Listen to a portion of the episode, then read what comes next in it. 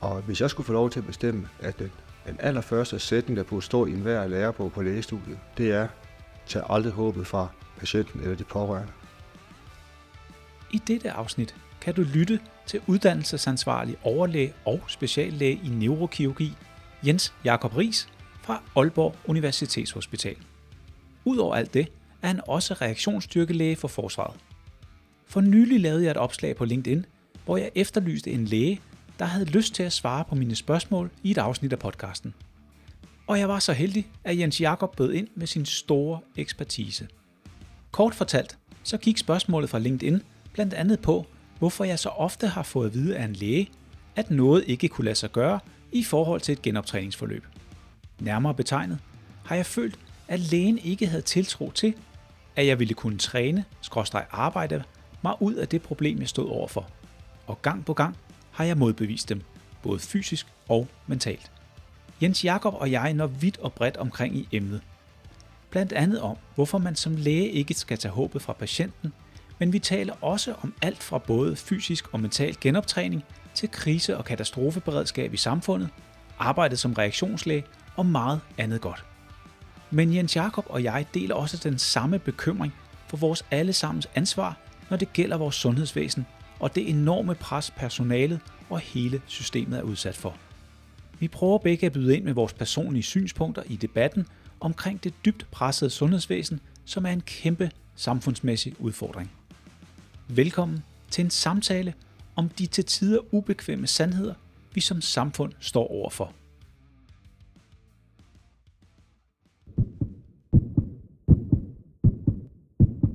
Okay, gutter, så sænker vi lige spytte en gang. Er, er brav en, vi går på om cirka en vej. Er I klar? Okay, så kører vi.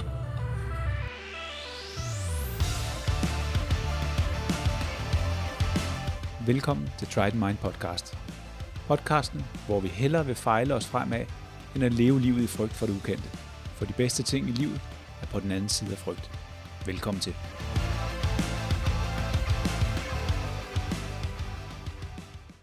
Fik du en ordentlig gyngetur over bæltet? Jeg vil sige, da jeg sad, da jeg sad ved færgen, og skrev, jeg tror, der skrev jeg til dig, ja. Og kiggede lige på vandet, så tænkte jeg, det bliver en god tur. Det var meget, meget moderat. Nå. Det synes jeg. Meget jeg sad, stille og roligt. Jeg sad nu oppe i skoven på et tidspunkt. Det var der, vi skrev sammen, så tænkte jeg, hold kæft mand, det bliver en, en ordentlig ja. omgang for dig. Ja, ja, ja. Over, over Kattegat. Ja. Om jeg havde en god ven, jeg snakkede med i går aftes, og han, øh, han skrev så til mig her i morges, at jeg skulle passe på ikke at blæse væk over broen. Ja. Og så skrev jeg til ham, jeg tager færgen. Så kom der bare en række smiley af. God fornøjelse. Ja. Så øh, nej, det, det var en fin tur. Ja. Det var det. Der er ikke så meget... Øh, godt. Og den, du har været... Øh, altså sidst jeg var på Bornholm, der sejlede jeg med de nye gamle færger. Ja. Det var en frygtelig oplevelse. Ja, det tror jeg gerne. Øhm, folk de brækkede sig jo, som, som jeg ved ikke hvad, og... Ja. Og så havde de jo på de gamle færger, der var flere forskellige steder, man kunne gå ud og få noget frisk luft. Ja. Og på de nye kunne man kun gå ned bagved, hvor folk så stod og røg. Ej, ej, nej, nej. Så den der kombination af det, der ruller, ja. Folk der kaster op, og så lige, du ved, når man så åbner døren, så kommer al røgen ind udefra. Det var sådan lige mere end mine børn, de, de synes var, var rigtig godt. Så ja, nå, det kører bare. Ja. Jens Jakob... Øh, Jeg tænker, jeg skal starte med at sige tusind tak for, at du øh, overhovedet vil deltage, og ja. Tusind tak for, at du meldte tilbage på mit øh, opslag på LinkedIn. Ja. Det er jo sådan, vi har, at vi er endt her i dag. Ja. Så tusind tak. Det var virkelig så let. Det var, øh, jeg, jeg, som jeg også sagde til dig, lige inden vi gik i gang, jeg var næsten ikke for armene ned. Nej. Fordi jeg gik lige ind og læste lidt om dig, da du havde skrevet. Ja. Og jeg tænkte, hold da fast, et privilegie at få lov til at få øh, at, at komme til at snakke med dig. Ja. Skal vi starte med, at du prøver at fortælle lytterne lidt om, hvem du er og hvad du laver til dagligt? Ja, jamen, jeg vil gerne starte med at kredi- kreditere dig, fordi det opslag, du lavede, var jo fanget med interesse lige med det samme. Okay. Fordi det, som du skrev, er jo lige præcis det, vi som læger står med dagligt næsten. Mm. Og, øh, og det er også det, der gør det spændende.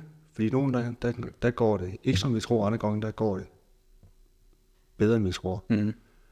Og, øh, men øh, jeg hedder Jens Jakob Riis, og jeg har været læge siden to tusind og et, og har været nævekirurg siden to tusind og ni, og så er jeg tilknyttet Forsvaret siden to tusind og femten, og har mange, mange, mange gange stået i de her situationer, hvor vi sådan skal forudsige en patients prognose.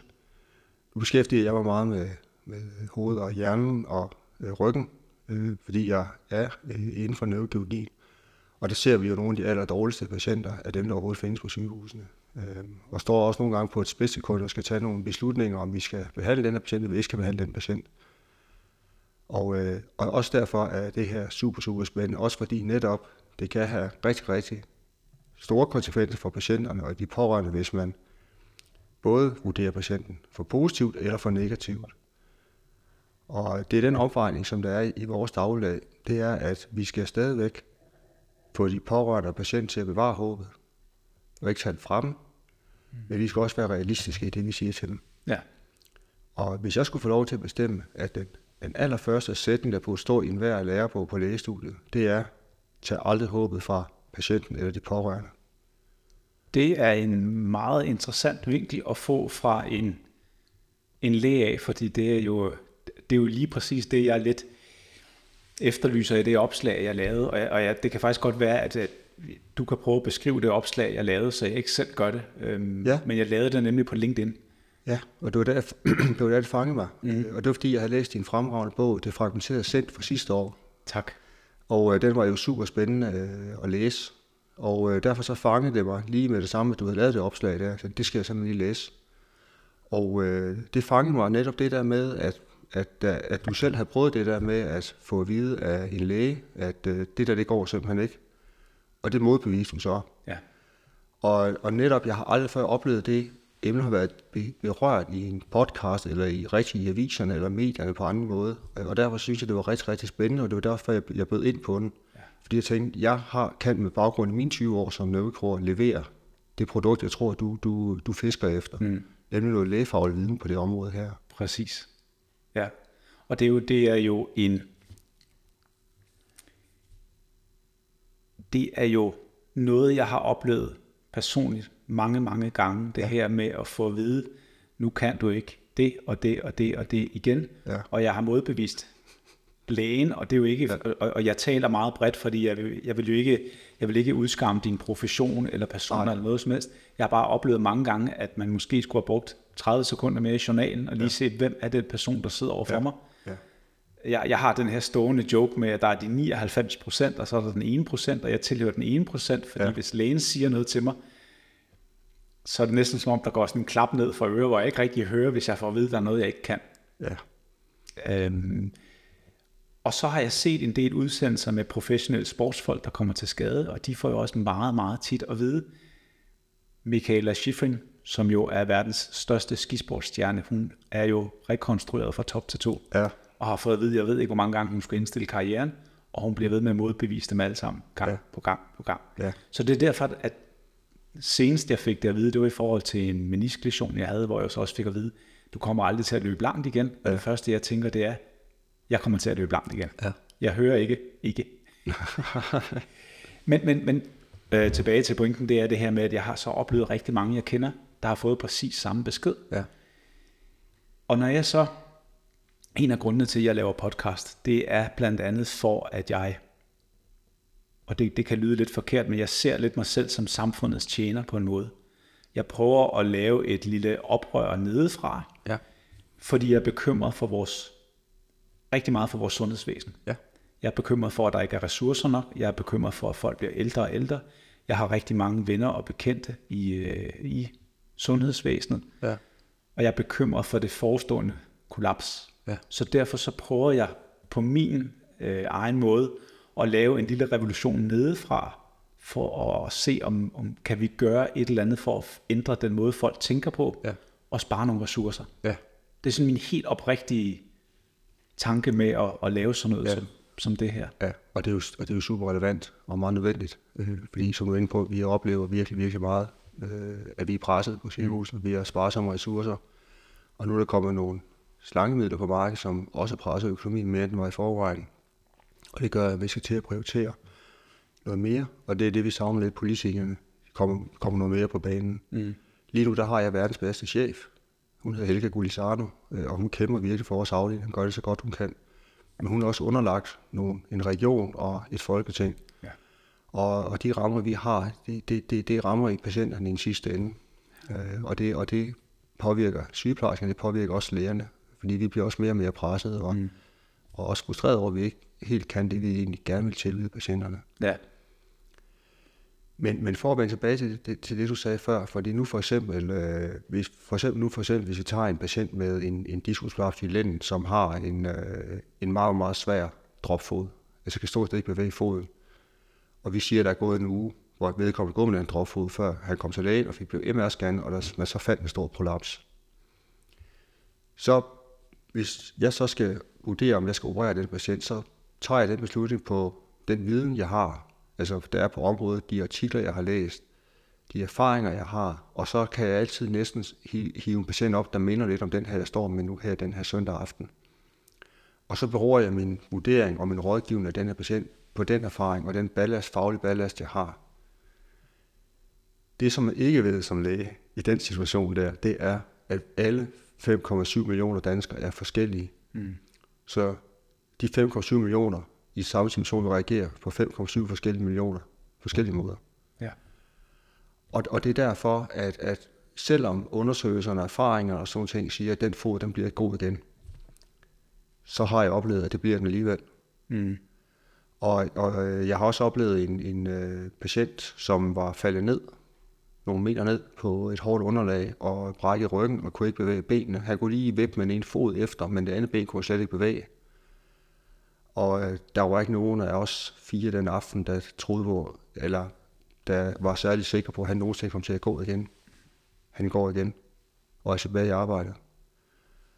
Og, og, og det er det, der gør, at man virkelig, virkelig aldrig, som jeg startede med at sige, må tage håbet for, for patienterne, fordi vi ser de her, som jeg kalder for mirakler. Mm. Hvor det går fuldstændig stik mod, hvad lægerne de siger. Og øh, jeg plejer at sige, at så længe at patienten ikke er erklæret hjertedød eller hjernedød, så er der håb om en mirakel.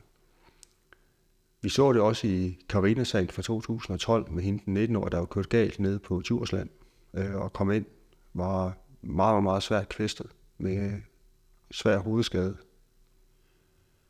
Og hun, ifølge den udsendelse, der er lavet og omkring det, der var hun jo virkelig til skadekommen og var også, jeg skal sige, næsten dømt ude af lægerne over to omgange. Hun kom sig jo alligevel øh, på, på mirakuløs vis. Og man skal passe meget på med meget tidligt i forløbet og, og, og bedømme patienterne. Og, og det er også derfor, at, at som læge kan man virkelig, virkelig passe på med at sige til en enkelt patient, det her det bliver ikke godt. Men altid lige sørge for at bevare et lille håb hos patienten om, at det kan faktisk godt være, at det bliver godt. Mm. Det kan også gå den forkerte vej. Men jeg plejer at sige, at læger har tre sorte bøger. Og der var en gang, hvor jeg, jeg læste en artikel, det var om fredsforskning tilbage i, det var en filosof, der hed Mads Kvordrup. Han skrev i Bærlingeren, at der var, det var fordi, at han havde harceleret over et indlæg af nogle fredsforskere, en hed Jan Øbær og, og, og et par stykker andre, at de havde fejl omkring en eller anden konflikt nede i Mellemøsten. Og han sagde så, at der var en, en filosof, der engang havde sagt, at der i helvede burde være en plads til økonomer, så de kunne, så de kunne tykke lidt på deres forskerte forudsigelser.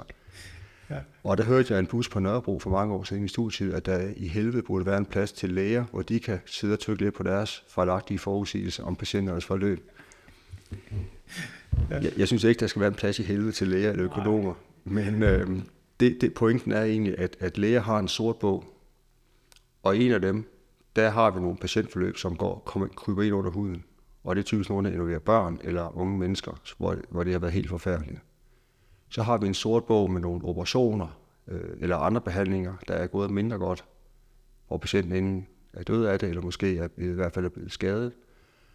Og så er der den sidste sorte bog, og det er den bog, som den her podcast handler om, og det er nemlig de patienter, altså de, de, de patienter, hvor vores forudsigelser har været forkerte. Mm. Hvor det er gået patienten bedre, end vi troede. Der er en positiv og en negativ liste, og så er det positive liste, det er dem, hvor det går meget bedre, end vi faktisk troede, bedømt ud fra vores erfaring på det område der. Ja. Og det er en utrolig interessant patientkategori. Ja. For den eksisterer. Ja, det gør den. Og du er godt simpelthen selv. Ja, ja, ja det, det, det, det er jeg. Og jeg bliver jo, jeg kan jo sidde og blive sådan helt nysgerrig på den her kategori ja. af mennesker, fordi, og det jeg bliver nysgerrig på, det er ikke så meget mig, mig selv, fordi jeg ved godt, at jeg er stædig øh, på mange områder, men, men der hvor jeg virkelig bliver bekymret, det er faktisk den kategori af mennesker, der tror betinget på, hvad lægen siger. Ja. Og, og, og det forstår jeg godt, fordi lægen er en autoritet, ligesom sygeplejersken og politibetjenten ja. og så videre, og så videre. Um, men, men hvis jeg tager de store samfundsmæssige briller på, og kigger på det socioøkonomiske aspekt af det her, så tænker jeg, at der må være en stor del af befolkningen, der faktisk går glip af noget helbredelse, ja. fordi lægen har givet dem en besked, der... Jeg er ked af, jeg er ked af at bruge ordet forkert, men, ja. men jeg leder efter et ord. Ja, pessimistisk. Ja. Jeg har det her eksempel i min bog, med min, da jeg river den lange scene over i min lillefinger, ja. som jo ligger hernede i hånden. Ja. Og er to gange på skadestuen, og jeg er to gange hos lægen, og så havner jeg hos en ortopædkirurg, der fortæller mig, at øh, jeg skal have opereret et stykke af senen for underarmen ned og sat i stedet for den ødelagte sene, så skal jeg holde armen i ro i et halvt år. Og chancen for, chancen for et godt resultat er nul. Ja. Så jeg kunne lige så godt lade være med at blive opereret. Det var hans besked. Ja. Og så gik jeg ud derfra, ringede til min fysioterapeut, som så grinede af mig og siger, tre måneders genoptræning og en klump modellervoks. Så er den på plads igen. Ja. Og da han fortalte mig det her med, at jeg skulle sidde og nulle scenen op mod fingeren, og så bagefter trille med modellervoks i fem minutter, og det skulle jeg gøre hver aften, jeg troede ikke på ham. Nej. Jeg kunne fysisk mærke, og det var næsten uhyggeligt, min scene bevæge sig op mod lillefingeren. Efter tre måneder var den på plads, ja. og efter seks måneder kunne jeg løfte det samme dødløft, som jeg kunne førhen. Ja. Og der tænker jeg, som, og, og det hvor jeg begynder virkelig at reflektere over det, det er, at jeg møder en tidligere kollega, som har præcis samme skade, og som har lyttet til lægen. Ja. Og han kigger, han tager sin hånd, og så siger han, prøv at se Christian, jeg er nødt til at bruge den anden hånd, for at bukke min lillefinger. Ja. Og rette den ud igen, fordi ja. hans lillefinger var, den, den fungerede ikke. Right. Og, og det slog mig så meget, det her eksempel med, at, at jeg havde lige ramt den rigtige behandler. Ja. Som havde givet mig den rigtige besked, og nu har jeg en velfungerende lillefinger i dag. Ja. Og, og, og det eksempel, så kom jeg virkelig til at tænke over, gud, der må være mange mennesker, der ikke... Øhm... Ja, men det er også fordi, patienterne er også meget forskellige, og, og, og der, der tilhører du, hvad skal man sige, den rigtige kategori, fordi at, at det, der no, også nogle gange sker, ikke også, det er, at, at man kan opdele patienterne øh, af dem, dem, dem, dem, der giver op. Så nej, men, og, altså det skal så også sige, så lægen har jo en vis meget autoritet, men der er nogen patienten tænker sig, at om lægen har afsagt dommen, og så kan jeg lige så godt, så skal, så skal jeg ikke selv gøre noget ved det. Mm. Og så er der de andre patienter, og det er dem, der har et, et, et andet mindset på det her, øh, og det er dem, at det skal jeg filsomt vise, at det passer ikke. Ja. Jeg kommer til at kunne gå igen, jeg kommer til at kunne bruge mine fingre igen, ja. og kæmpe for det, og er stædig og vedholdende, og, og, og, og det er det, der er rigtig, rigtig vigtigt, øh, at man har det mindset, som du mm. viste på, frem på bedste vis der. Hjerteforeningen lavede en undersøgelse i to tusind og seksten, der viste, at ca. seksten procent af de patienter, der har haft en blodprop i hjertet, de udviklede nogle depressionslignende symptomer. Og hvis man ikke fangede de patienter der, så skete der som regel det, at de enten fik en blodprop igen, eller blev genindlagt. Ja. Eller var i hvert fald ydes mere sygeliggjorte end ellers. Og hvis man som patient bliver knækket psykisk af at få en, en, en, en diagnose, så er prognosen alt andet lige dårligere. Mm. Jeg har jo også oplevet folk, der har lavet et gym i hospitalsengen, hvor de har ligget og trænet med elastikker nærmest, for, for at, at i hvert fald holde overkroppen i gang. Ja. I den tid, at gik til, til benet øh, begyndte at fungere igen, eller hvad det nu kan være, ikke også? Så folk, ja. de har også en utrolig forskellig tilgang til det. Ja. Og, og der er det også vores opgave som læge at opmuntre til, at de, de tager sagen også lidt i deres øjne. Det, det, skal, det er de også nødt til at gøre, for vi kan ikke hjælpe dem hele vejen. De er nødt til selv også at være indstillet på, at det her det bliver et langt, sejt forløb. Og, og især patienter med rygmarvsskader eller patienter med hjerneskader, der, der, det, det, er, det, det er måneder, og det er hårdt arbejde hver eneste dag. Og hvis du knækker der, hvis du ikke kan klare det, ja. så får du en dårligere udkomme eller outcome eller resultat, end hvis du gik på gik til makroner, som du gjorde. Ja. Og de patienter skal man finde, Og der er også nogle patienter, de bliver altså i antidepressiv behandling i de her forløb her, fordi det er nødvendigt, for ellers så får de altså ikke det fulde udbytte af genoptræningen. Nej. Og det er noget, der er virkelig, virkelig vigtigt, at jeg også holder dem motiveret. Og en af, synes jeg, de bedste måder at holde dem motiveret på, det er at sige, der er håb for, at den finger kommer til at kunne bruges igen. Ja. Eller du kommer til at kunne gå igen. Ja. Og så delt op i etaper. Jamen, det næste mål er, at jeg kan bevæge tæerne. Det næste mål er, at jeg kan bevæge foden. Det næste mål er, at jeg kan bevæge knæet. Mm. Det næste mål er, at jeg kan bevæge hoften. Ja. Så man så sætter sig nogle delmål. Ja. Og optimismen stiger, er stigende for hver gang, man kan se, nu kan jeg det der, nu kan jeg det der, nu kan jeg det der. Ja. Så stiger troen også på, at det kan jeg faktisk kan det altså gøre. Ja. Og det er da lige kun en kæmpe fordel for den enkelte patient. Ja. Men det er ikke alle patienter formår det, desværre. Nej. Øhm, nu sagde du selv det med mindset, og det er jo, det taler jo meget til mig, fordi det er jo lige præcis,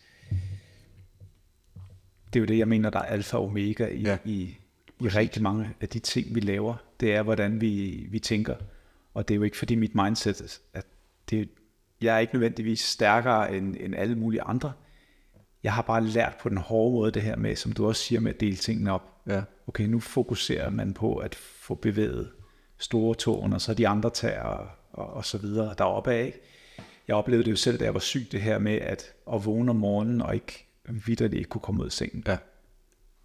Og, og, og næsten starte med at vrikke med tæerne. Ikke? Ja. Og så ellers stille og roligt derudad. Og det mindset, jeg kunne egentlig godt tænke mig at høre dig, er der nogle steder i sundhedsvæsenet, hvor man prøver at træne patienter i at have et mindset, der kan hjælpe dem ud af tingene, eller har man mest fokus på det fysiske? Jeg snakkede med en, en medicinstuderende i går, der hed Clara, om det, øhm, fordi det var noget, du spurgte, du, du fiskede lidt efter i din uh, LinkedIn-opslag. Mm. Og hun sagde, som jeg er helt enig i, at, at, at der ikke sådan decideret noget sådan undervisning i, i den retning der, men man bliver nok over en bred kamp som læge øh, trænet i at være pessimistisk, fordi så kan man kun blive positivt overrasket. Det ved jeg selvfølgelig ikke, om det er rigtigt, men, men, men læger har nok lidt en tendens til at nogle gange at være for, for pessimistiske, men omvendt, vi må heller ikke være jubelidioter. Nej, nej, nej, klar. Fordi jeg vil også selv have det sådan, at hvis man, hvis man altså også, jeg ved, jeg opererer mange patienter med, med discoplaster i nakken for eksempel, og hvis jeg sagde til en, en, en femogtres-årig, der har haft, der har haft ondt i nakken og armen i, i, i femten år, og arbejder som øh, fisker på en trawler ude i Thyborøn, og jeg sagde til ham, når jeg opererer, så bliver jeg som tyve-årig, så er jeg ikke troværdig. Nej, det er det ikke. Og det, jeg, vil, jeg vil lyve i den situation, øh, og, det, og det vil være... Det er forfærdeligt at fortælle sådan noget til dem, fordi det ved jeg godt med min erfaring, det, det kommer, sådan bliver det ikke. Jeg kan allerhøjst gøre, at han, han har færre smerter i armen. Mm. Det er det eneste, eller det, det, det, det er det eneste, jeg, jeg kan hjælpe ham med. Men det er også bedre så, at jeg siger, jamen hvis, hvis vi er heldige, så, så får du lidt bedre, det er så bedre, end jeg siger, du bliver rask igen. Så jeg, jamen hvis vi er heldige, så får du færre smerter i armen, og du sover måske lidt bedre om natten, men du kommer ikke tilbage til at arbejde som, som fisker mm. ude på Vesterhavet på Nordsjø, det, det gør du ikke. Fordi hvis jeg siger til ham, ved du hvad, det er ligesom skifte en bære på bilen, så når jeg, jeg så ringer til ham om tre måneder efter operationen, så er han kanonsur på mig. Mm. Den hjalp ikke, som du har lovet mig. Mm. Og så vil jeg heller ikke fremstå som læge, som troværdig. Nej. Og den, den, den tankegang kan jeg godt følge lidt, ja. at, at, at så er det lidt bedre at være, være pessimistisk. Men altid lige, stedet, lige have en gnist af, af optimisme og håbet i den, i den, anden, øh, i den anden hånd. Ikke? At det kan også godt være, at det bliver bedre, end du udenbart tror. Ja. Så en decideret øh, undervisning i det er der ikke, men, men det ligger gennem alle de fag, de har, både på første og anden del af studiet, også når de er ude blandt patienter ude på, på hospitalerne sammen med os blødmændene, at, at det er nok bedst at være pessimistisk end at være for optimistisk. Ja. Og det er også sådan, jeg selv vil have det. Ja. Heller blive positivt overrasket. Ja. Kære lytter, beklager denne lille afbrydelse, men jeg har brug for din hjælp. Ja. Du hører det rigtigt. Din hjælp. Og nej, jeg skal ikke til at fortælle dig om fantastiske morgenmadsprodukter eller fancy hårpleje til mænd uden hår. Næh. Jeg har brug for et par minutter af din tid til at anmelde min podcast på din foretrukne platform. Hvis du synes, programmet fortjener fem stjerner, så giver du det. Hvis du synes, mit arbejde er helt og aldeles forfærdeligt, men du lytter med for kun at kunne brokke dig over det, så giv det nul stjerner. Men hvis du mener, at det jeg laver kan hjælpe andre, så del det gerne med dem. Men for at jeg kan blive ved med at lave dette arbejde og lægge så mange timer og penge i det, som jeg gør, så har jeg brug for, at du hjælper mig med det. Og jeg sætter enormt stor pris på, at du tager dig tid til at anmelde podcasten og spreder budskabet. Tak. Jeg sidder, jeg sidder nogle gange og, og tænker lidt på det her med, om man kunne, kunne man på en eller anden måde lave noget, hvor at, at det var en del af genoptræningsforløb. Altså ligesom du laver fysisk genoptræning, ja, så laver du også mental genoptræning. Ja. Og prøver at give folk nogle værktøjer til, hvordan gør jeg det her, når det ser mest håbløst ud. Ja. Det er lidt det, jeg prøver nogle gange i, i mange af de ting, jeg laver og har lavet som selvstændig de sidste par år. Det er det her med at give folk nogle meget, meget simple værktøjer. Ja. Uden at det bliver for komplekst. Ja. Simple værktøjer, og så det, jeg kæmper allermest med, det er jo at få folk til at forstå, at det er dem selv, der skal lave det hårde arbejde. Ja. Fordi det samfund, vi lever i lige i øjeblikket, der skal det være et quick fix på alt. Ja. Øhm, og, og det er jo det er slet ikke min mentalitet, det er ikke min filosofi. Jeg er nærmere stik modsat. Ja. Sådan, jeg, jeg værdisætter den der det hårde arbejde. Ja. Fordi det er det, jeg har lært, at det, det er faktisk det, der virker. Ja. Um, og også i forhold til medicin. Jeg, jeg anerkender fuldt ud medicin i mange sammenhæng, men jeg anerkender ikke, at medicin kan blive en erstatning for, for det hårde arbejde. Nej. Nej. Og det må jeg, jeg tror, det er en, jeg tror virkelig, det er en glidebane. Den, man kan sige, i, i, i et langvarigt genoptræningsforløb, den, den hvad skal man sige, coaching, som, som patienterne får, det er jo ofte den, de får af, af terapeuter, det vil sige fysioterapeuter, ergoterapeuter, og, og, og det, er egentlig også, det er de egentlig også gode nok til. Mm. Øhm, og jeg har også været ude for patienter, der har købt, for i, i Aalborg, der lever vi fremragende fysioterapi og ergoterapi til vores patienter, men, men der er nogle patienter, eller de har ressourcerne og, og, og netværket til at skaffe noget ekstra fysioterapi, mm. og så får de noget ekstra. Øh, og, og en, en privat ansat fysioterapeut har, har, har som regel mere tid til at, at tage sig af den enkelte patient i vores, fordi vores fysioterapeut har, har ekstremt travlt på, ja. på afdelingen. Men der, der tror jeg altså også, at, at hvis du så hyrer en ekstra en, så, så får du altså måske lige lidt mere tid, og måske netop lidt mere coaching og, og lidt mere mental øh, styrke øh, og hvad skal man sige, øh, træning, ja. som er ekstremt vigtigt i det der. Ja. Øh, og så plus det selvfølgelig også, at, at, at de pårørende skal levere. Fordi det, det er opbakning, opbakning, opbakning, selvom de, selv de perioder, hvor det, hvor det begynder at gå lidt nedad, fordi man får, for eksempel får en infektion, eller man synes måske, at fremskridtene er for langsomme, det går for langsomt simpelthen. Mm. Og derfor så skal man selv ikke undervurdere det her betydning af det der, og det, og det er helt klart noget, man, kunne, man sagtens kunne prioritere ind i, øh, eller der burde prioriteres ind i genoptræningsforløbet. Ja. Jeg tror bare ikke, ressourcerne er der, og jeg tror ikke, tiden er der desværre. Og, og jeg, jeg kan sagtens følge dig, jeg er helt enig. Og der er ikke nogen tvivl om, at der er nogle genoptræningsforløb, der, der, der bliver mindre ja. gode af, af det. Ja. Ja, for jeg sidder nogle gange og tænker på, at, øh, at man gør folk en, en, en bjørnetjeneste på en eller anden måde, fordi det virker som om nogle gange i, i sundhedsvæsenet, at det er en meget, man tænker meget kortsigtet, i stedet for at tænke langsigtet. Ja. Også, også rent økonomisk, ja. fordi de der langsigtede løsninger nogle gange jo kan kan spare os for, for rigtig mange penge. Ja, det kan det. Men jeg ved ikke, hvordan vi skal, hvordan vi skal knække det der som, som, som samfund, fordi altså nu, nu kom de jo med den her robusthedskommission for nylig, øhm, og der var jo mange gode tiltag. Men jeg savner jo lidt det her med også, at der er nogen, der tør stå frem og bede folk om at tage noget personligt ansvar. Ja. Det gjorde de mellem linjerne, ja. Men alligevel ikke. Ja. Jeg, jeg savner lidt, der er nogen, der, der, der tør stille sig frem og sige, kære venner, I kan ikke ryge og drikke som svin, ja. fordi vores samfund kan ikke holde til det. Nej. Der sagde jeg det meget direkte, ja, men ja. du forstår, hvad jeg mener. Ja, du forstår. Um, hvad, hvad, hvad, hvordan, du, du kender sundhedsvæsenet og, og godt indenfra. Ja. Hvad, hvad tænker du, hvad gør vi? Altså, hvad Jamen, skal det... vi gøre? Du har, du har fuldstændig ret, og det der prøve, det, det er, det, det, det, det vil være det, så at sige, udansk. Meget. At gå hen og sige til en, pårørende, ja, til en patient, du skal holde op med at ryge, du skal være med at spise så fed mad, ja. Og nu er der kommet de her slangepræparater, og det, det er jo netop sådan et, et quick fix, som fratager patienten deres eget ansvar for deres eget liv og deres eget helbred. Hvor jeg er glad for, at du siger det, fordi jeg sad, jeg har lige jeg sidder og spekuleret på, tør jeg at sige det? Jeg ventede lige lidt. Ja, jeg er helt enig. Ja. Ja. Og der er jo, når vi taler mindset og måden at tænke på, genoptræning, øh, hvad det nu må være, så ser jeg en alarmerende glidebane, når vi begynder at have de her quick fix. Ja. Nu tager vi slankemidlet som et eksempel, ja. Fordi der, jeg synes, det er en glidebane. Ja. Og jeg anerkender fuldt ud, at der er svært overvægtige mennesker, der kan have en meget, meget gavnlig effekt af det. Ja. Det er slet ikke det, jeg siger. Nej. Og jeg, jeg er ikke efter nogen på nogen som helst måde. Jeg siger bare, hvis vi er på vej ud af en sti og en tangent, hvor at vi køber os til de her ting, ja. Så køber vi os samtidig til et sværere mindset, og vi lærer ikke at kæmpe for tingene. Ja. Af min... min ja.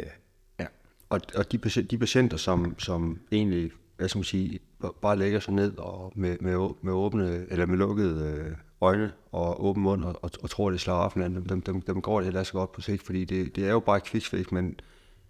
men der er også en, der, for det første er der bivirkning selv medicin, men det er heller ikke, det er heller ikke en holdbar løsning at, at, at tage det her resten af livet, og man bliver også berøvet nogle andre ting ved at, ved at tage det her medicin. Men, men der, der bliver nok mere og mere af det, og, og man kan sige, at det er selvfølgelig, det, det er ligesom fedmekirurgi. Mm. Altså jeg har også oplevet patienter, som, øh, som, som selv har, hvor der er, der er en grænse for, hvor meget de, de må veje, før de kan blive fedmeopereret, så har de så tabt sig de der tredive kilo, og er kommet ned og fundet egnet til operationen. Men så tænker jeg sådan lidt, hvis du kan tabe tredive kilo, hvilket er super, super flot. Ja, meget. Hvorfor så ikke lige tabe de sidste tyve kilo? Ja. Så du slipper for den fedmeoperation, som gør, at du ikke kan spise normalt resten af dit liv. Ja. Og, hvis du, og jeg vil sige, jeg vil hæve, jeg vil hæve det, at hvis du kan tabe tredive kilo, og vise så meget viljestyrke, så kan du også tage de sidste tyve, uden problem, ja. Og slippe for en operation, der i værste fald kan korte, også kan, kan have komplikationer. Ja. Og det, det, det, det, det mangler vel lidt at, at motivere patienterne til, at hvis du tager livet i egen, at du lige skifter øh, lidt kostvaner, så tid og motionsvaner, så kommer det hele af sig selv igen. Ja. Jeg har lige lavet podcast med en, der smed treogfyrre kilo. Ja, det er ret, det er ret imponerende. Øhm, og, og det var faktisk, og det er jo en af de her, kalder jeg solstrålehistorier fra det offentlige, som man ikke hører om. Og det, det er jo også derfor, nogle gange jeg laver det, jeg laver. Det er jo også for at fortælle. Medierne vil jo rigtig gerne fortælle alle de dårlige historier, men ja. Der er jo også rigtig, rigtig mange gode historier derude. Ja, heldigvis. Hvor at, du ved, hun går ned til lægen, hun får en henvisning til en, til en psykolog, ja. Hun får en henvisning til et sundhedscenter, ja. Til en diætist osv. osv. ender med at tabe treogfyrre kilo ja. Og undgå operation. Ja. Det er jo fuldstændig fantastisk. Ja, det er, det er en rigtig, rigtig god succeshistorie. Virkelig. Jeg synes, en af de andre historier, der har, der har ramt mig her for nylig, det var, jeg tror han hed Emil Thorup, der... der blev sammenlignet med Helge Adam Møller med henblik på body age. Og Emil Thorup, tror jeg han hedder, han, han spiste en speciel diæt, men det er et kosttilskud, og så spiste han nogle specielle ting. Og han var, jeg tror, var det, var det ikke ham, der var halvtreds, og så havde han en body age på syvogfyrre, tror jeg. Ja. Men nu skal man ikke tage fejl af Helge Adam Møller, han er, han har været jægersoldat, og, og vant til at dyrke meget sport og sådan nogle ting der. Men han drikker øl, han drikker atten genstande om ugen, og spiser kage hver dag. Mm. Men øh, dyrker også motion hver dag. Han har sådan nogle få øvelser, han laver tre gange om dagen, og så går han til styrketræning og golf og sådan nogle ting der. Han er firs, han har en body age som femogtres-årig. Og, om, og min pointe i det der, det er, at du kan ikke spise dig til et godt helbred. Du er nødt til at have motion, og det, det viser alle undersøgelser også. Så selv dem, der lever længst, er dem, der styrketræner. Ja. Og ikke nødvendigvis cardio, men, men styrketræning er det, der gør forskellen. Hvis du tager et af de her øh, præparater mod overvægt, og du ikke dyrker motion, jamen så får du ikke et bedre liv, du får en bedre livskvalitet, end hvis du dyrker de få minutters motion om dagen, det faktisk handler om. Ja. Det, det, det, jeg synes, det er utroligt tankevækkende. Og, og jeg synes også, at Helge Adam Møllers aldertablerand, der ser han super fedt ud. Ja, meget. Ja. Meget. Og det er, det er interessant, du bringer det op, fordi jeg, det, det, er jo, det er jo virkelig nogle af mine, mine kæpheste, det der. Også i forhold til det, du siger med, hvor lidt der egentlig skal til. Ja. Jeg, jeg oplever jo meget af det her, men når jeg kommer ud nogle steder, altså jeg, det har jeg faktisk oplevet en del gange, når jeg skal ud og holde foredrag, og bliver inviteret til at spise bagefter, og så, så bliver der sådan sagt, jamen vi skal, altså, vi skal, ikke, vi skal ikke have noget sådan specielt sundt. Og sådan, jeg, jeg lever helt, helt normalt. Ja. Altså jeg er ikke en eller anden, jeg ved, fitnessfreak på nogle områder, og jeg ved ikke rigtig, hvor folk de har fået det fra, fordi jeg, jeg prøver virkelig at, at, at, at fremstå sådan relativt afbalanceret. Jeg kan godt lide bacon lasagne, jeg kan også godt lide slik. Ja, ja, ja. Nu drikker jeg ikke alkohol ved, men, men, men det jeg prøver at få folk til at forstå, det er forholdet ja. imellem de ting, du, altså hvordan du gør det. Ja. Jeg lever sådan nogenlunde efter en halvfems ti procent regel, det vil sige, at jeg gør tingene rigtigt halvfems procent af tiden, og de sidste ti procent, det er så der, hvor jeg lever usundt. Ja. Men det jeg vil frem til, det var det her med, at man er nødt til at se det hele som en symbiose. Og specielt styrketræningen, ikke? Ja.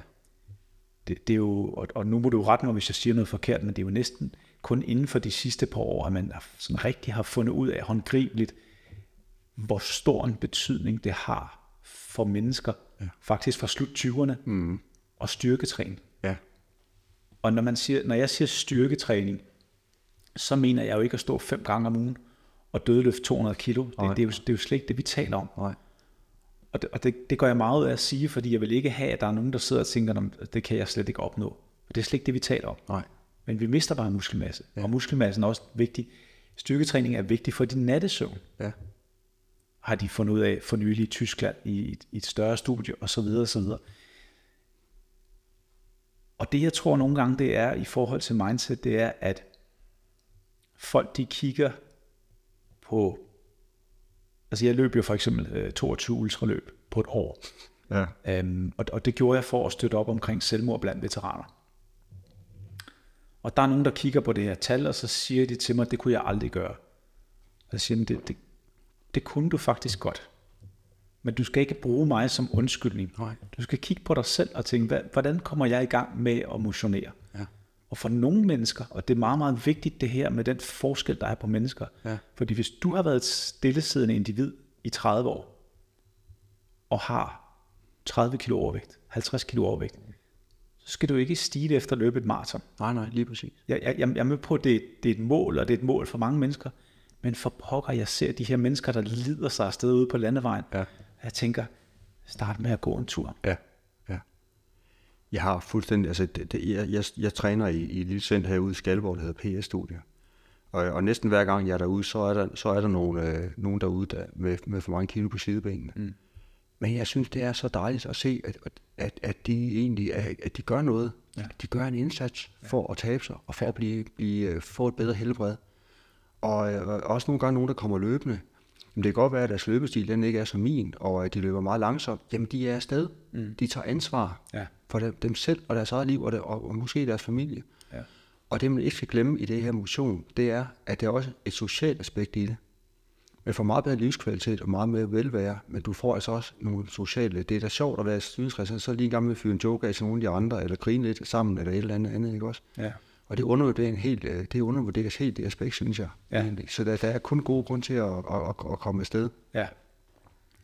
For det, det giver, det giver selv så meget. Jeg synes, det, jeg, jeg, jeg synes simpelthen, det er så rart at se der ud i styrketræning. Der faktisk er nogen, der, der tager sagen i egen hånd og gør noget ved det. Ja. I stedet for bare at lade stå til. Ja. Og det, det er mindsetet, ja. der, der er i orden der. Ja.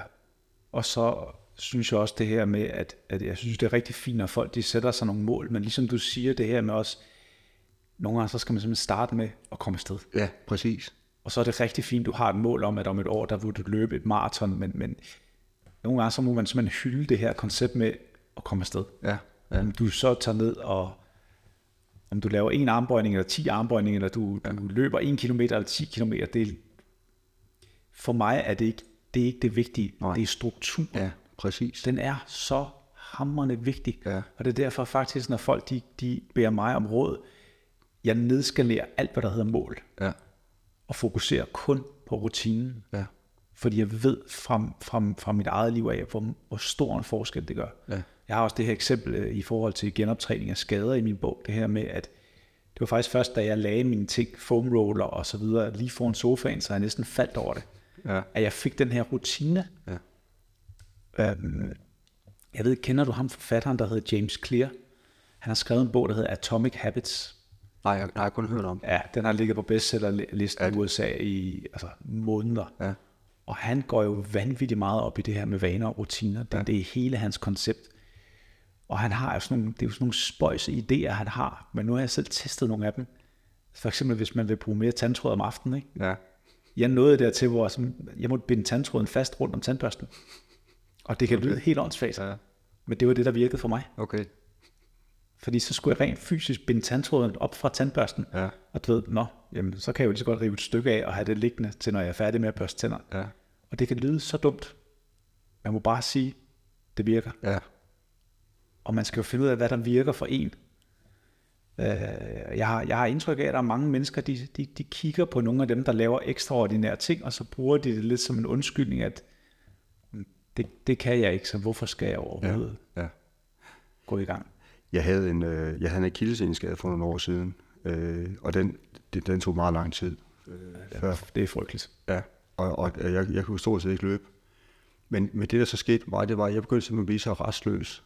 Og jeg begyndte at blive irriteret, og jeg sov mega dårligt, og maven gik i stå, og sådan, så jeg måtte tvinge mig selv ud og løbe de der op for enden af markvejen, der er fem hundrede meter, mm. og så lige hundrede meter til den ene side, hundrede meter til den anden side, og så hjem igen. Ja. For jeg, jeg, jeg skulle afsted, ja. For jeg kunne mærke, at det påvirkede mig negativt, at, at jeg ikke kom ud og, og, og, og løb. Ja. Og det gjorde formentlig, den akillesseneskade, den trak ud, den kunne nok have været halveret, det tog næsten to år, men jeg skulle afsted. Ja. Jeg skulle simpelthen afsted, for jeg kunne mærke, at det påvirkede mig helbredet negativt, at jeg, at jeg havde den der pause på en måned næsten, hvor jeg ikke løb. Ja. Og jeg kan også godt huske, at, at det var det virkelig uoverskueligt, fordi hvornår kom jeg til at kunne løbe igen? Mm. Og skulle se det der lys ude for enden af tunnelen der, at der. Ja. Det, det var bare svært i perioden, fordi jeg kunne se, at det, det blev bare ikke bedre. Nej. Og så bedst, som man troede, at nu var akillessenen i orden, så, så, kunne jeg, så kunne jeg så mærke den, øh, for eksempel hvis jeg gik op ad en trappe, nå, så startede det så forfra. Ja. Og der, der er det også vigtigt, at man ikke giver op. Ja. At man så begynder, at det kan godt være, at jeg kan løbe nu, så må jeg i romaskinen, eller på cyklen, eller ned og styrketræne, eller lave noget andet i hvert fald. Ja. Ja. Hvordan i forhold til, til, til dine patienter? Det kan godt være, at du lige skal forklare lidt om, og nu har det jo været i gang et stykke tid, så det skulle jeg jo bede dig om noget før, men det er jo neurokirurgi, du laver. Ja. ja. Og hvad, sådan meget lavpraktisk, hvad indebærer, hvad indebærer det? Ja, altså det, det vi laver mest af, vi har, vi har mange akutte patienter, mm. øh, og det, er, det kan være folk med hjerneblødninger, øh, det kan være folk med for meget vand i hovedet, det, det hedder hydrocephalus, og så har vi også øh, traumerne. Der blev heldigvis ikke så mange af længere. Der kan man godt se noget, der er sket noget med hastigheden på vejen og bilens sikkerhed. Okay. Det, det mærker vi ret markant i forhold til, at jeg startede for tyve år siden. Gud, hvor interessant. Ja, der, der er sket rigtig meget. Ja. Øh, vi kan stort set det samme som dengang, sådan rent kirurgisk, håndlagsmæssigt. Men, men, men det, det er nogle andre tiltag, der har gjort, at vi ikke ser så mange hovedtraumer længere. Ja. Gudskelov da. Og så har vi rigtig mange rygoperationer. Det er så både i lænden og, og op i nakken. Ja. Og noget af det, det er akut. Nogen, der kommer ind med en diskusprolaps, som kræver akut operation, og så har vi så de fleste, som, som vi så kan gå, øh, hvor den går i sig selv, med smertestillende og fysioterapi. Og så har vi nogle enkelte, som går så lang tid, hvor fysioterapi ikke hjælper, så vi så er nødt til at tilbyde en, en, en operation. Ja. Man har i, ja, i hvert fald i frømandskorpset det, man kalder en operatørskade, ja. Som jo typisk er de her, øh, og det kan du forklare bedre end mig, men, men, men, men altså trykkende oppefra og ned på ryghvirvlerne. Ja, ja. I forhold til, når man fastroper og har en masse grej på, og så rammer jorden. Ja. Det der konstante tryk, ja. Der kommer oppefra og ned. Ja. Ja, som jeg forstår det, begynder de også at bøvle lidt med det i politiet. Fordi man jo for nylig faktisk har indført, at de har skudsikre veste på øh, hele tiden. Øh. Ja.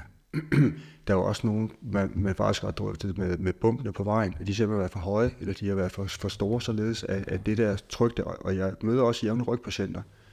Ikke nødvendigvis nogen, jeg har opereret, men nogen, som kommer i ambulatoriet til sådan en, vi kalder for en formel undersøgelse, at de, de får, som de siger, en hilsen fra ryggen, når de kører over et bump på, på vejen, på Hvilervejen for eksempel, så mærker de sig.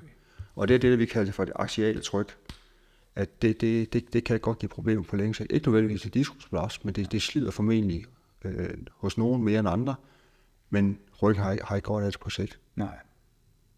Det, det, jeg, jeg kender mange, der har, der bøvler med det her fra, fra det fag, jeg har været i. Øhm, er der noget, og nu spørger jeg dig, for jeg ved, det her spørgsmål, det vil komme efterfølgende fra dem, jeg kender, ikke? Ja. Kan man gøre noget? Er der et eller andet, hvor du tænker, altså jeg ved for eksempel i U S A, der arbejder de med exoskeletons, ja. For at prøve at aflaste på en eller anden måde. Er der et eller andet, hvor du tænker,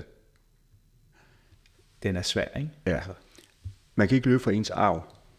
Så hvis man har forældre, som har haft rygproblemer, så er risikoen for, eller ens børn har det, så er risikoen for, at man selv har det. ret stor. Okay. Og det gælder både i lænden og også op i nakken. Det allerbedste, man kan gøre for sin ryg, det er at holde den i gang og træne den. Og, og, og, i, og i fremmedskropset, der træner de jo bevidst og er gode til at træne deres core. Mm. Øh, også af hensyn til alt det grej, de bærer rundt på og så videre, tunge rygsækker og, og deres dykkeudstyr og så videre. Ja. Og det er faktisk det, som vi anbefaler. Det er faktisk, at man holder sin ryg stærk, ja. Men man gør det på en ordentlig måde. Ja. Øh, og det vil sige, at man træner hensynsmæssigt, og, og det er ikke altid... Nu kender jeg godt optagelseskrav til fremmedskropset, og det er ikke fordi, at, at de er så voldsomme i forhold til rygbelastning. Ja. Men det er mere de opgaver, det er ude i, og det er de der uforudsete bevægelser, der lige pludselig kommer. Mm. Og lande på hård jord, hård jord fra faresjord, det giver altså et, et ret træls axialt tryk ned, hele vejen ned i rygsøjlen, og det, det er en del af deres D N A, det er en del af arbejdet, at de kan ja. faresjord ned på et skib, så de undgår ikke den belastning. Nej. Så det allerbedste råd, det var, at de stoppede med at være frømand, ja. hvis man kigger på det, og det ved jeg, det vil de selvfølgelig ikke, ja. men, men det, det, det bedste råd for, for en, en gammel mand som mig, det er, det er simpelthen at holde den ryg stærk, mm. men du er stadig op mod uforudsete hændelser, ja. og det er for eksempel, hvis du lige pludselig øh, bliver smidt ud af helikopteren på rygsækken, du lander forkert, ja. får at knække ryggen, ja. du får løfter dig forkert, ja. du lige skal gribe en kammerat, der er ved at falde ud af helikopteren eller et eller andet, det kan du ikke forudsige. Nej. Og så har du måske også en, en, en arm øh, i bagagen, som også gør, at du er mere udsat end, end, end andre er. Ja. Jeg oplevede selv på et tidspunkt at ligge i en, en gummibåd og skulle løfte noget dykkerudstyr ind, og så er ja. der en bølge, der rammer båden, ja. lige da jeg løfter gradet op. Ja. Og der er altså ikke et dykkersæt, der er to, men det kan jeg ikke se. Og for så så jeg, jeg, jeg skal trække den dobbelte vægt af, hvad jeg egentlig har forberedt mig på, ja. og så kommer den der bølge, og jeg får det vrid i ryggen. Ikke? Ja. Og, det, øh, og, og jeg styrketræner jo en del, og, og dødeløfter og så videre, og prøver virkelig at holde min ryg stærk, fordi det er noget, jeg, jeg har fokus på. Ja. Der var ikke noget der. Nej. Den sad i ryggen ja, i flere måneder. Ja, det er, ja. Og det er faktisk første gang, hvor jeg decideret har haft, det var jo ikke en rigtig rygskade, som, som det du tænker nej, nej. Men for mig var det sådan en, en, en mindre rygskade, der, der ja. gjorde ondt. Ikke? Ja. Og der tænkte jeg bare, hold da fast, det var en helt ny type smerte. Ja, ikke? Ja, ja, ja. Øh, men jeg, jeg er meget afhængig af, at også nu her, hvor jeg er selvstændig og ikke laver sådan vilde og voldsomme ting, hvis jeg ikke laver min rygtræning. Ja. Det er, og det er en uge. Mm. En uge. Så begynder jeg at blive stiv i lænden, og så ved jeg godt, hvad der begynder stille og roligt at komme. Ja. Det er... Jamen det er, du, du, du, du, man bliver straffet. Ja. Øh, og jeg kan huske, da jeg, da jeg læste medicin på sidste semester øh, her i to tusind og et, der fik min far et lændehold. Og det kan jeg huske, for jeg har aldrig... Min far, han har arbejdet inden for... Han har været på Gyldendal i mange, mange år. Øh, og jeg kan bare huske, at det skræmte mig, selvom jeg næsten var læge, så skræmte det mig så ondt, han havde. Mm. Fordi han, han kunne jo ingenting. Altså, han lå jo oppe i sengen nede i sommerhus, kan jeg huske den weekend der, øh, og var skægget, og du ved, altså, det var, det var virkelig pinagtigt at se sin far på den måde der. Ja. Men han har lavet sin rygøvelse lige siden, og mig bekendt har han ikke, og det er altså toogtyve år siden, har han ikke haft rygproblemer siden. Nej. Omvendt så hans, øh, nogle af hans brødre havde, han, han min far er født op også på Mors, på landet på en gård. Og hans far og brødre har jo læst, og det har jeg også selv, da jeg var barn, læset roer og ensilage med håndgreb i alle mulige utilsmæssige arbejdsstillinger. Mm. Vi har aldrig haft rygproblemer. De kom først, øh, de først kom for mit vedkommende senere, da jeg begyndte at styrketræne og sådan nogle ting. Det er først, da jeg mærker min ryg. Ja. Og der er ikke, mig bekendt, er der ikke nogen af mine far og brødre, udover lige en, der har haft rygproblemer. Nej. Og det er ret vildt, fordi de afstillinger, vi stod i dengang, det er det, man ikke må. Det er at vride ryggen. Ja. Og det er som man ikke må på hospitalet, når man får flytter patienter. Ja. Det gjorde de hver dag, flere tons. De klagede aldrig over rygproblemer. Nej. Så der er en eller anden faktor, vi ikke er helt at have over i det her spil. Ja. Ja. Jeg, jeg har nogle gange, øh, fordi jeg har været så meget igennem og lavet så mange forskellige typer genoptræning, både fysisk, men også mentalt. Når jeg møder mennesker, der, der har ondt et eller andet sted, så får jeg ondt af dem. Ja, det kender jeg godt, den fornemmelse. Og jeg skulle, ja, det var det, jeg skulle til at spørge dig om, fordi ja. jeg, jeg, jeg, jeg lider næsten med dem, fordi jeg ved, hvor let det er for dem at faktisk gøre noget ved det. Ja. Har du nogen bud på, hvordan, vi, hvordan kan man ændre folks måde at tænke på? Og, og, og jeg mener, jeg skal passe på, hvad jeg siger. Bare jeg må hellere stille dig spørgsmålet. Ja. Mener du nogle gange, at folk, de... Øh, de tager den lette løsning i form af en operation, nej, i stedet for at... Tværtimod. Genoptræne. Tværtimod. Okay. Ja, det, det er hundrede procent sikkert. Okay. Der, der, så set som i går i ambulatoriet, øh, var der en, der, der, eller nej, det var ikke lige i går, men ja, i hvert fald for nylig, det var en anden patient, øh, men det var den der med, at jamen, jeg har det ikke så skidt, at jeg vil opereres nu. Så vil jeg egentlig hellere vente. Og det var en, der var i arbejde. Okay. Så de, de findes, de, de, de vælger operationen fra faktisk, så vil de hellere blive smerten i så længere tid. Okay. Øh, og der er også nogen, der, der har nogle enkelte gange, det er så heldigvis også ved at være længe siden, også, hvor de patienterne beskriver et pres fra forsikringsselskabet eller kommunen for at blive opereret. Og, og det er jo naturligt, okay. det, og det, altså, det er jo den enkelte patient, der ud fra et informeret samtykke skal, skal sige ja eller nej til en operation, ikke også? Men, men så, altså, en kommune kan jo ikke presse en patient til at blive opereret. Men, men, men jeg oplever helt klart mere, at de siger nej til at blive opereret. Okay. Det, det gør de. Okay. Og det er fordi, de er bange for komplikationer, som heldigvis er, er sjældne. Ja. Men de, de kan få det selv være alvorligt, fordi hvis nerveroden så skal, så risikerer man i hvert fald en, en, en, en dropfod. Ja. Og hvis man bliver siddet over for en læge, som siger til dig, at jeg aldrig har haft komplikationer, så, så vil jeg tage mit tøj og vende et hundrede og firs grader ud af døren, hvor vedkommende taler ikke sandt. Nej. Så det er sådan en læge, skal man ikke stole på. Nej. Okay. Fordi jeg, jeg kunne jo, jeg vil jo gerne hjælpe mennesker, øh, og, og, og nogle gange så tror jeg faktisk også i min, min egen omgangskreds det her med at prøve at få folk til at forstå, hvor lidt der egentlig skal til, ja. Nogle gange, hvis, ja. Hvis du har ondt et eller andet sted, det er så lidt der skal til, ja. Men så er vi tilbage til det med vanen og rutinen, ja. Fordi vi er som individer, så vi er jo slaver af alt, hvad vi laver i rutinebredet, ja, ja, fra morgen til aften. Nemlig. Og bryde den rutine, og så måske lægge en øvelse ind.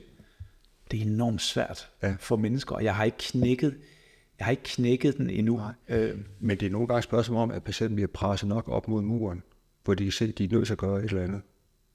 Og, der, og jeg synes altid, de patienter, som, de, de er altid meget motiveret. Jamen, hvad, hvad, hvad synes jeg, jeg skal gøre? Mm. Jamen, prøv at gå i sin egen læge, prøv, prøv at, at, at få noget fysioterapi, for eksempel, eller ja. Prøv det og det og det. Og det er jo så også det, der er svært. Altså nogle, de siger, at osteopater, de kan ikke, de kan ikke noget med rygge, og akupunktur hjælper ikke med rygge. Vi har også oplevet nogle patienter, der faktisk har rigtig god effekt af osteopati, for eksempel. Ikke også? Så der er mange døre, der er åbne, ja. Stadigvæk. Ja. Og jeg, de, jeg synes, patienterne er gode til at tage sagen i egen hånd. Det er rygpatienter, det, det må jeg sige. Okay. Jeg synes, de, de, de, der, de gør en indsats. Ja. Men det er også fordi, hos firs procent, der er rygsmerter væk inden for tre måneder. Og det er jo den der gulerod, alle patienter går og leder efter. Det er en spontane bedring. Og nogle er selvfølgelig også lidt mere skræmte af, alternativet, det er så en operation. Mm. Det vil jeg ikke. Så hellere tage tre måneder mere, hvor jeg har ondt. Ja. Men hvis det bare lige er det, der skal til, ja. Så gør jeg det, frem, frem for at undgå en operation. For jeg kan godt forstå de patienter, der er bange for at blive opereret. Som mig, for eksempel. Præcis, ikke også? Altså, jeg vil jo gå til lægter for at undgå, ja. At uh, der er nogen, der skærer i mig. Ja, ja, det vil jeg også selv. Jeg har aldrig været på, øh, jeg har aldrig været indlagt. Jeg har aldrig Nej. Blevet opereret for noget som helst. Det, det vildeste, jeg har fået lavet, er en kikkertoperation i klædet. Ja. Og det er det. Ja. Og jeg frygter den dag, jeg skal under kniv. Ja. Jeg, jeg, er, jeg er et chok til hospitaler. Ja, ja. Altså jeg har, jeg har opereret flere hundrede patienter, tror jeg, gennem mine tyve år i fuld bedøvelse. Ja. Jeg har ikke selv lyst til at skulle i fuld bedøvelse. Og det er fordi, jeg mister, jeg mister kontrol.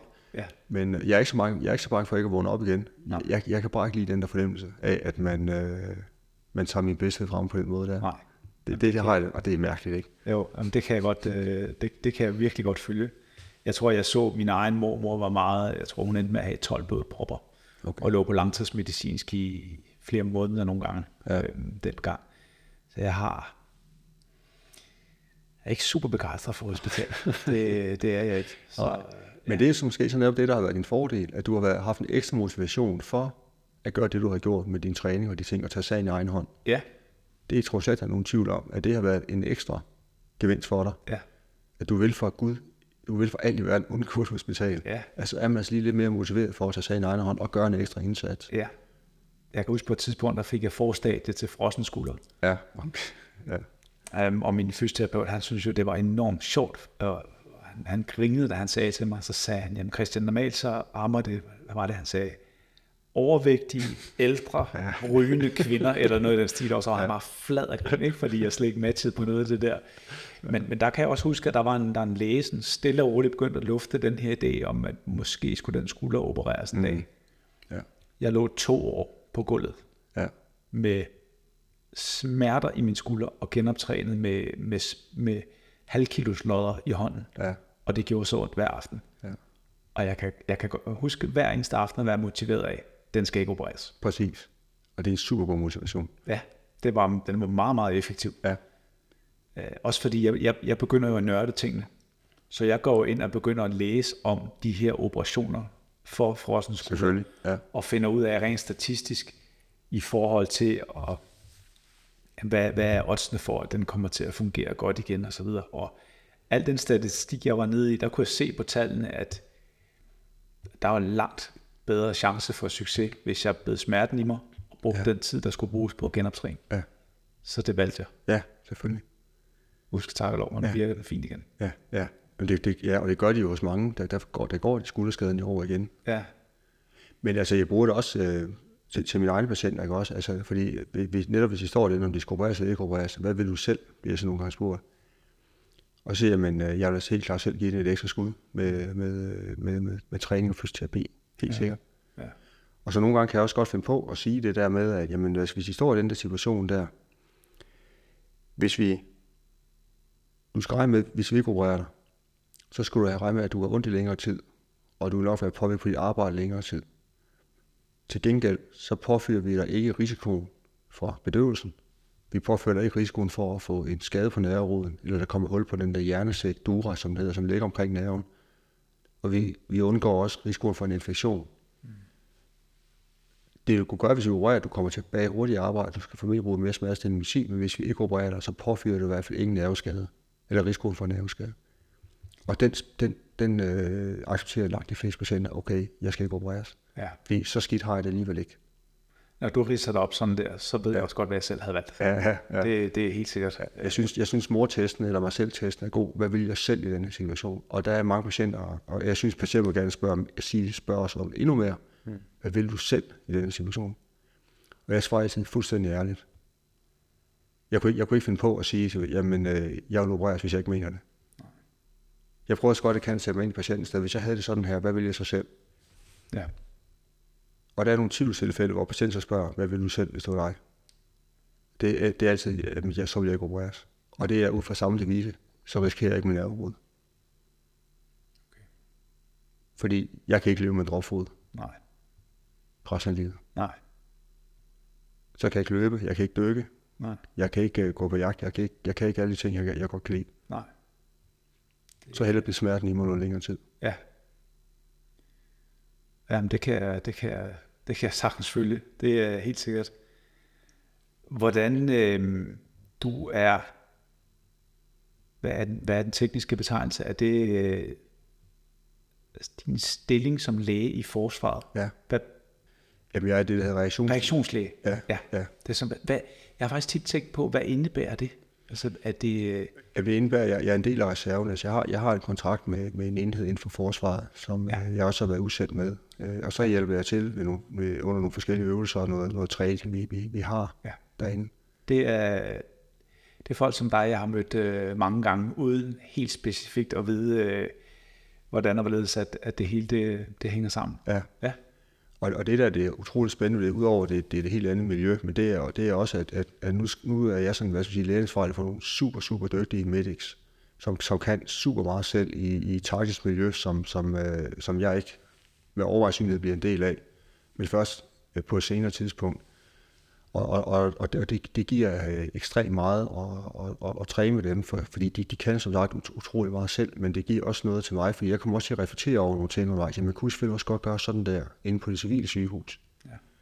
Og det har altså nogle fordele. Øh, og også en gang imellem bare at blive prøvet af på sin egen faglighed. Mm. Det hvad, hvad så skal man gøre her? Ja. Egentlig. Ja. Fordi det er så anderledes. Ja. Jeg kan huske at tale med en kvindelig læge på et tidspunkt i forsvaret, og jeg kan ikke huske, hvordan vi kom til at tale om det. Det var, det var noget i forhold til at lægge drop. Jeg tror, ja. det måske var at lægge drop. Vi kom til at tale om at gøre det i en rib, i bølger og så videre, hvor svært det egentlig var. Ja, ja. Altså hvor lidt bevægelse, der skal til, for at det begynder at, at blive svært. Ja. Jeg kan huske, at jeg var meget fascineret af det her med, at hun kunne sige præcis, altså på graden, hvornår at udendørstemperaturen, den, at det begyndte at blive svært for hende. Ja, ja. Og der var sådan lidt, hold da fast. Ja. Altså, det var alligevel imponerende. Hun vidste lige præcis, hvordan hun ledte det hele. Ja. Det, det fungerede sådan meget, meget lavpraktisk. Ja, ja. Men det har garanteret været en, en narkoselæge, der har erfaring ja. fra øh, ja. lægeambulancen, eller lægehelikopteren. Hun var knivskarp på det der. Ja, det ja, lige præcis. Ingen som helst tvivl om. Nej. Og det er jo det, jeg synes, der er spændende ved det, du så laver ved siden af. Det er jo det her med, at og, og, og du må sige, om du er enig eller ej, men, men du står jo normalt og opererer i et sterilt miljø. Ja. Men det sekund, man rykker uden for hospitalet. Ja, det er noget helt andet. Det er bare en helt anden virkelighed. Ja, det er den. Også fordi der bliver verden tredimensionel. Ja. Altså der er jo vind og vejr, og der er potentielt set krig og ting, der kommer øh, flyvende. Ja. Jeg har tit tænkt på, da jeg var i politiet og, og stod på skadesteder, også hvor at, øh, der både var reddere, paramedicin og ambulancelæger og så videre, og tænkte, hold nu fast. Ja. Der er sådan nogle svære, svære vilkår, jeg arbejder under. Det er det. Det er det helt sikkert. Hold nu fast. Ja. Også det her med, at man kan komme ud, det har du også prøvet selv som politimand, ikke? Også det at komme ud et sted, hvor du ikke kan komme ind til den, til den syge, fordi at der måske kan være knivstikkere eller andre farlige mænd, øh, mænd eller kvinder inde i den lejlighed, der man skal ind i. Så lægen er nødt til at blive udenfor, indtil politiet er kommet med, øh, hvad skal man sige, og har fået ryddet lejligheden, eller i hvert fald lagt vedkommende i håndjern, så man kan komme derind. Og det, det, ved, det vil jeg selv have som læge. Hvis jeg stod og kiggede på en, der ligger og forbløder derinde, jeg ikke kan komme ind og sætte en tourniquet på, eller hvad det nu er, fordi jeg ikke kan komme ind i lejligheden, fordi der er en farlig mand derinde. Det vil jeg selv have det rigtig svært ved. Ja. Det, øh, vi oplevede det rigtig meget i København, ja. På, jeg synes særligt omkring Christiania, ja. Når der skete noget derinde. Altså der, hele toget, som man siger, altså alt fra ja, du ved, redningskøretøjer og læger og så videre, alt blev bare stoppet på et sikkert sted, ja. Indtil vi kunne garantere deres sikkerhed. Ja, netop. Og, og, og der, altså der, der dør folk på gaden. Ja, det tror jeg gerne. Og det er sket, og så står der en, en, en, en en stor mængde mennesker, der ikke kan forstå, at hjælpen ikke kommer frem. Ja, ja. Og der kunne jeg så godt blive lidt, jeg vil ikke sige grov, men sige til dem, der er en grund til, at vi ikke kan kalde lægen ind lige nu. Ja, ja. Og den grund har I skabt. Ja, ja. Fordi de står klar lige ude foran, ja. Og vil gerne hjælpe. Ja. Men vi kan ikke garantere deres sikkerhed. Nej. Og det er jo ikke vores skyld. Nej. Og der synes jeg nogle gange, den, den debat, den kunne godt lige blive lidt... Øh, afsporet, men, men omvendt så forstår jeg også godt, når man står der i kampens hede, og der ligger en, der er ved at, vitterligt ved at forbløde, at folk, de vil jo have hjælpen frem så hurtigt som muligt, men, men ja. Der skal man jo også passe på dem, der kommer for hjælp. Ja, ja. Altså så skal man bruge temptholdene, der er over i København. Altså, ja. Man kan sige, der, der, der, der er jo også en været risiko ved at være ambulancelæge, for man, man, man ja. Ved jo aldrig rigtig, hvad, hvad der møder en. Nej. Selv, og der, der kan jo også være en, der er skjult inde i lejligheden, men lige pludselig ikke, ja. ikke, ikke ved at komme. Så. Men det koncept havde man ikke, da jeg var på gaden. Nej. Det er ja. Relativt nyt, ja. Øhm, så ja, det kan være, at vi lige skal forklare, hvad, hvad, det, hvad det koncept er, så folk de forstår det. Ja, men det er sådan technical, eller tactical emergency medical service, og det er et koncept, der, der fungerer over i København, ja. Og fungerer ret godt. De var i gang i Fields, ved jeg, mm. øh, og det, det er et super godt koncept, ja. Hvor man kan få nogle specielt uddannede læger ind i det område, hvor der er skyderier, knivserier, hvad det ellers kan være, ja. For netop kunne få hjælp hurtigere frem. Ja, lige præcis. Det er... Der er heldigvis sket en masse ting, siden at jeg kørte på gaden, selvom det jo ikke er en elleve år siden. Ja. Der er sket meget. Ja. Der er sket meget på, på, på rigtig mange områder. Der er også sket meget i, øh, i den afdeling, Rigspolitiet, der har med til skadekommende politifolk at gøre. Jeg er lige blevet hyret ind af dem, mm. af dem, hvilket jeg er super glad for, fordi ja. Det betyder, at jeg ikke har brændt mine broer. Ja, ja. Men... men de er jo stadig underbemandet markant i forhold til forsvaret. Ja. Men der sker meget. De har toogtyve psykologer ansat i netværket. Ja. Øhm, så det synes jeg er glædeligt for mig at komme ind og se ligesom det her taktiske indsatskoncept. Det, der sker nogle ændringer, ikke? Ja. Det synes jeg er dejligt at se. Ja, absolut. Men det har også, det har også en dyster baggrund, kan man sige. Øh, ja, det, det har det nemlig. Ja. Og det gælder både inden for politistyrken og også blandt soldaterne, ja. At... Der har været nogle rigtig, rigtig triste, tragiske eksempler, der gør, at man er nået det til, hvor man er i dag. For ja. Man kunne se nødvendigheden af den. Ja, det er rigtigt. Og der har været for nogle rigtig gode folk, som blandt andet Nicolaj Christensen, en konservativ politiker fra Hillerød, og Jakob Hansen, som ja. Laver et fremragende arbejde i den her scene der. Plus der er The Blue Line og så videre. Ja. Og det er jo uundværligt, det ja. Arbejde, de laver. Det er det. Super nødvendigt. Ja, meget. Det, det er det bestemt. Hvad tænker jeg på? Øhm jeg havde lige noget på tungen, jeg skulle spørge dig om. Ja. ja, den kan jeg simpelthen ikke lige øh, grave frem. Nej. Det kan være, den, øh, det kan være, den kommer på, øh, på et tidspunkt. Ja.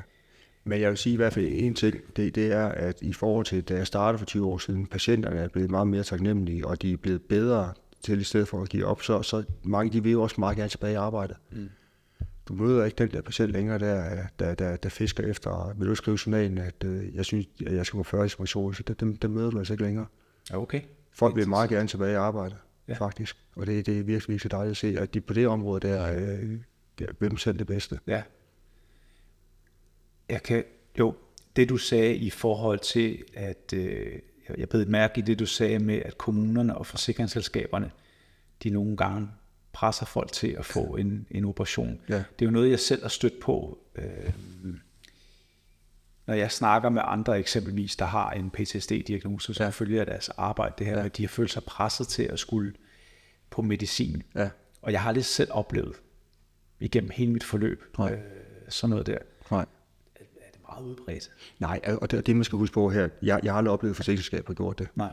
Og det, og det er meget længe siden med en kommune, men det som man også skal vide, det er, at jeg ved ikke, hvad sagsbehandling kommunen har sagt til patienten. Nej, nej, nej. Jeg ved, jeg det, ved reelt set ikke om, nej. og, jeg, og jeg, jeg mener, jeg har også svært ved at forestille mig, at, at der sidder en kommunal sagsarbejder, eller socialrådgiver forsøger at presse patienten til, til at blive opereret. Ja.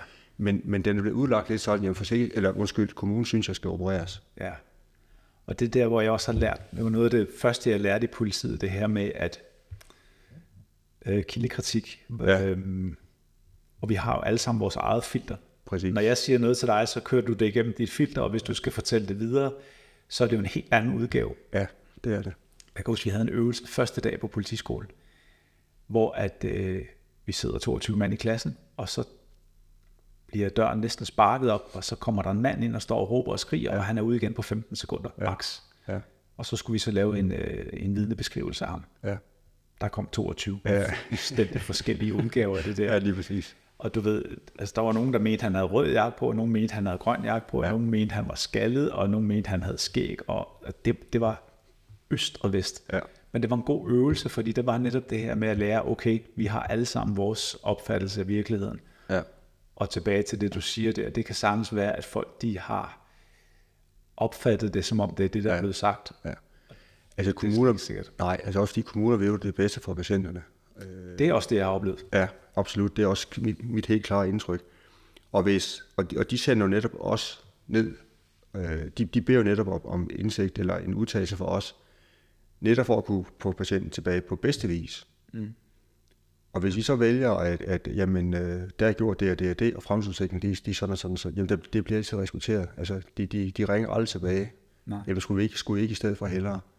Så den rådgivning, de får, er også, at de jo altid også tilfredse med. Der er, der, er ikke den, der er ikke nogen diskrepans på den måde. Nej, og jeg, øh, det er faktisk et emne, som jeg, jeg relativt tit møder det her med folk, de, jeg vil ikke sige klager, men de er så utilfredse med, du ved, kommune, stat og, og det hele. Og ja, jeg har da også haft nogle oplevelser, jeg godt kunne have været foruden, men, men overordnet set, så min rejse gennem hele det system der, var enormt positiv. Ja, ja. Virkelig. Ja. Og jeg tror nogle gange, det har også noget at gøre med, hvordan jeg selv har opført mig. Ja, hvis jeg skal være helt ja, ærlig. Ja. Helt sikkert. Fordi jeg har aldrig nogensinde kommet og sat krav på bordet, og sagt, nej. jeg har også krav på det og det og det. Nej. Tværtimod, så er jeg blevet mødt af kompetent personale, mm. der har oplyst mig om mine rettigheder, ja. og så har jeg valgt at sige, og, og sige, nej tak, det har jeg ikke brug for. Ja, ja. Så, så jeg har, jeg vil ønske nogle gange, at man kunne have lidt mere fokus på de her positive historier, ja, frem for at medierne de svælger i alt det negative. Ja, ja, ja. Men det, det er desværre det, som, som det, det, det, det er både det, der giver selv og det, der selv aviser. Det, det, det, det er de dårlige historier. Ja.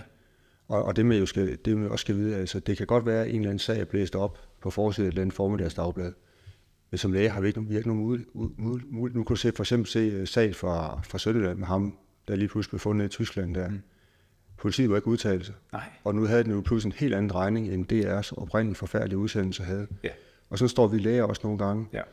Og vi må selvfølgelig ikke sige noget på grund af vores tavsspil, vi kan bare se, alt det, der står i aviserne, det passer simpelthen ikke. Nej. Det er løgn fra ende til anden, ja. Men vi kan ingenting gøre. Vi er bare nødt til at, at æde den, ja.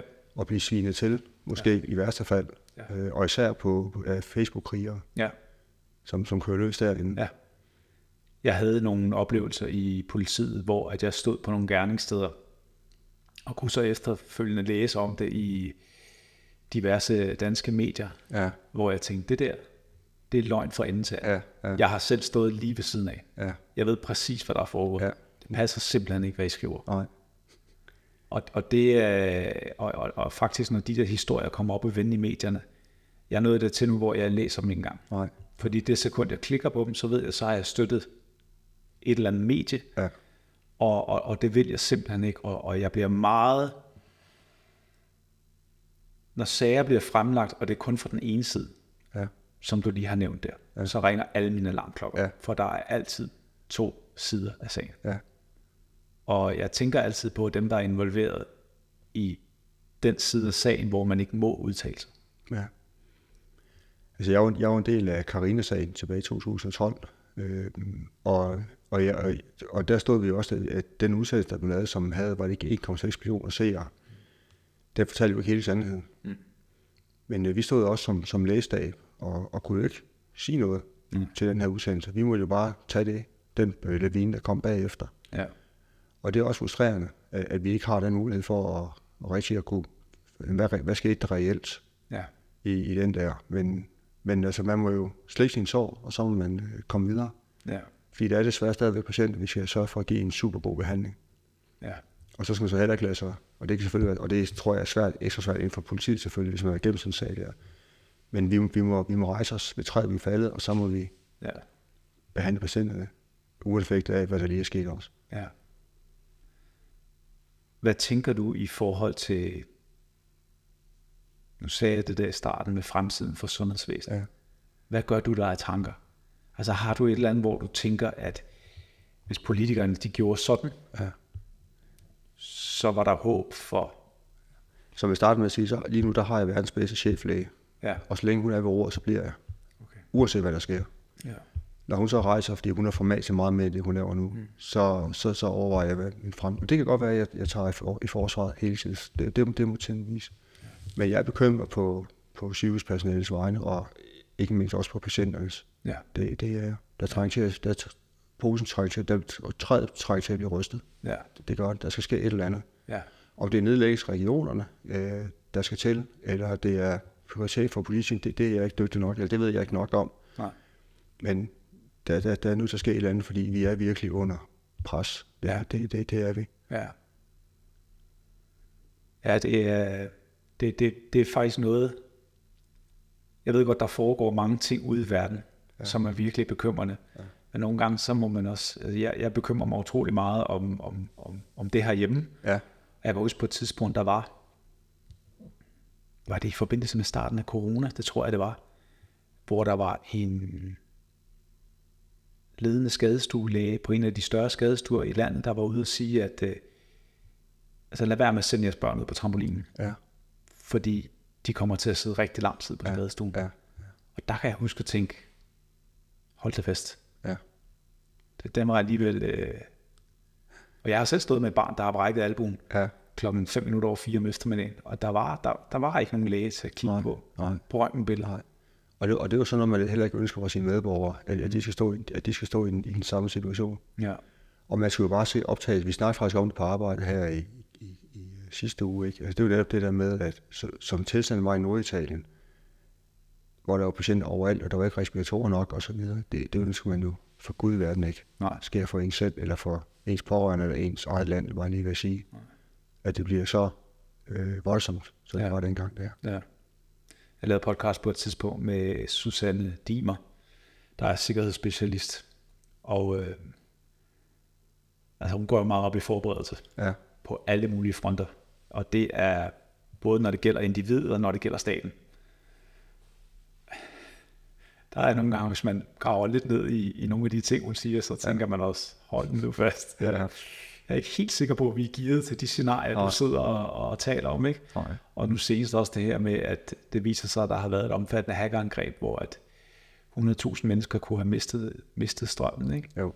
Der er lidt nogle gange den her fornemmelse af, at vi der er rigtig meget tro, håb og, og bare lige, som jeg plejer at sige, i det her samfund. Ja, og ja. Når det så går galt, så er vi ikke nødvendigvis sådan super godt rustet. Nej, man kan godt frygte lidt for det i hvert fald. Ja. Fordi jeg har da, jeg har da, jeg har da tænkt scenariet, hvis der går ild ud i sit syd for eksempel, øh, eller der, der sker et eller andet terrorangreb i Aalborg, et eller andet andet, der, hvordan, det er, det er et skrækscenarie for det første. Ja. Øh, og det er jo ikke noget, heldigvis ikke noget, vi står i hver dag, slet ikke. Men hvordan håndterer vi det? Ja. Fordi vi har ikke så mange lessons learned, som de har for eksempel i, i mange lande, med Israel for eksempel, og andre ja. mellemøstlige lande. Så hvordan håndterer vi? Vi er super godt trænet til det. Men du lærer først at køre bil, når du har fået kørekortet. Ja. Jeg var, da jeg blev uddannet i Københavns politi, og det var selvfølgelig, som jeg også sagde nogle år siden, men der havde vi jo også sådan en, en, en uddannelse inden for ja, terrorangreb, blandt andet. Ikke? Jeg kan huske noget af det, der slog mig, det var, hvor få, efter klokken seksten, ja. hvor få patienter hospitalerne egentlig kan tage akut ja, ja.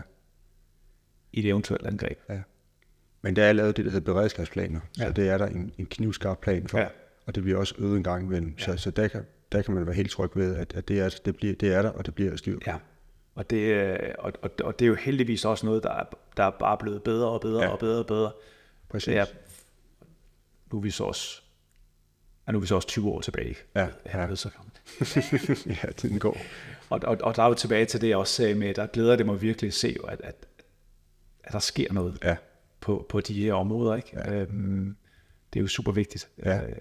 Jeg skal faktisk lave podcast snart med en, jeg kender, der var til stede ved Fields, øh, som en politimand. Ja. Så det bliver også lidt, øh, lidt spændende Absolut. at høre. Ja. Der var mange, der stadig er voldsomt berørt af det. Ja da. Det var også en rigtig grim begivenhed, ja. må man sige. Det var det. Det var det. Og øh, taktisk mareridt. Ja. Og skulle, øh, ja, skulle håndtere det sted, ikke? Jo. Ja. Jo. Når man ikke ved, hvor mange gerningsmænd der er til stede. Præcis. Det er jo altid det der udfordring. Ja. Hvor mange er der? Ja.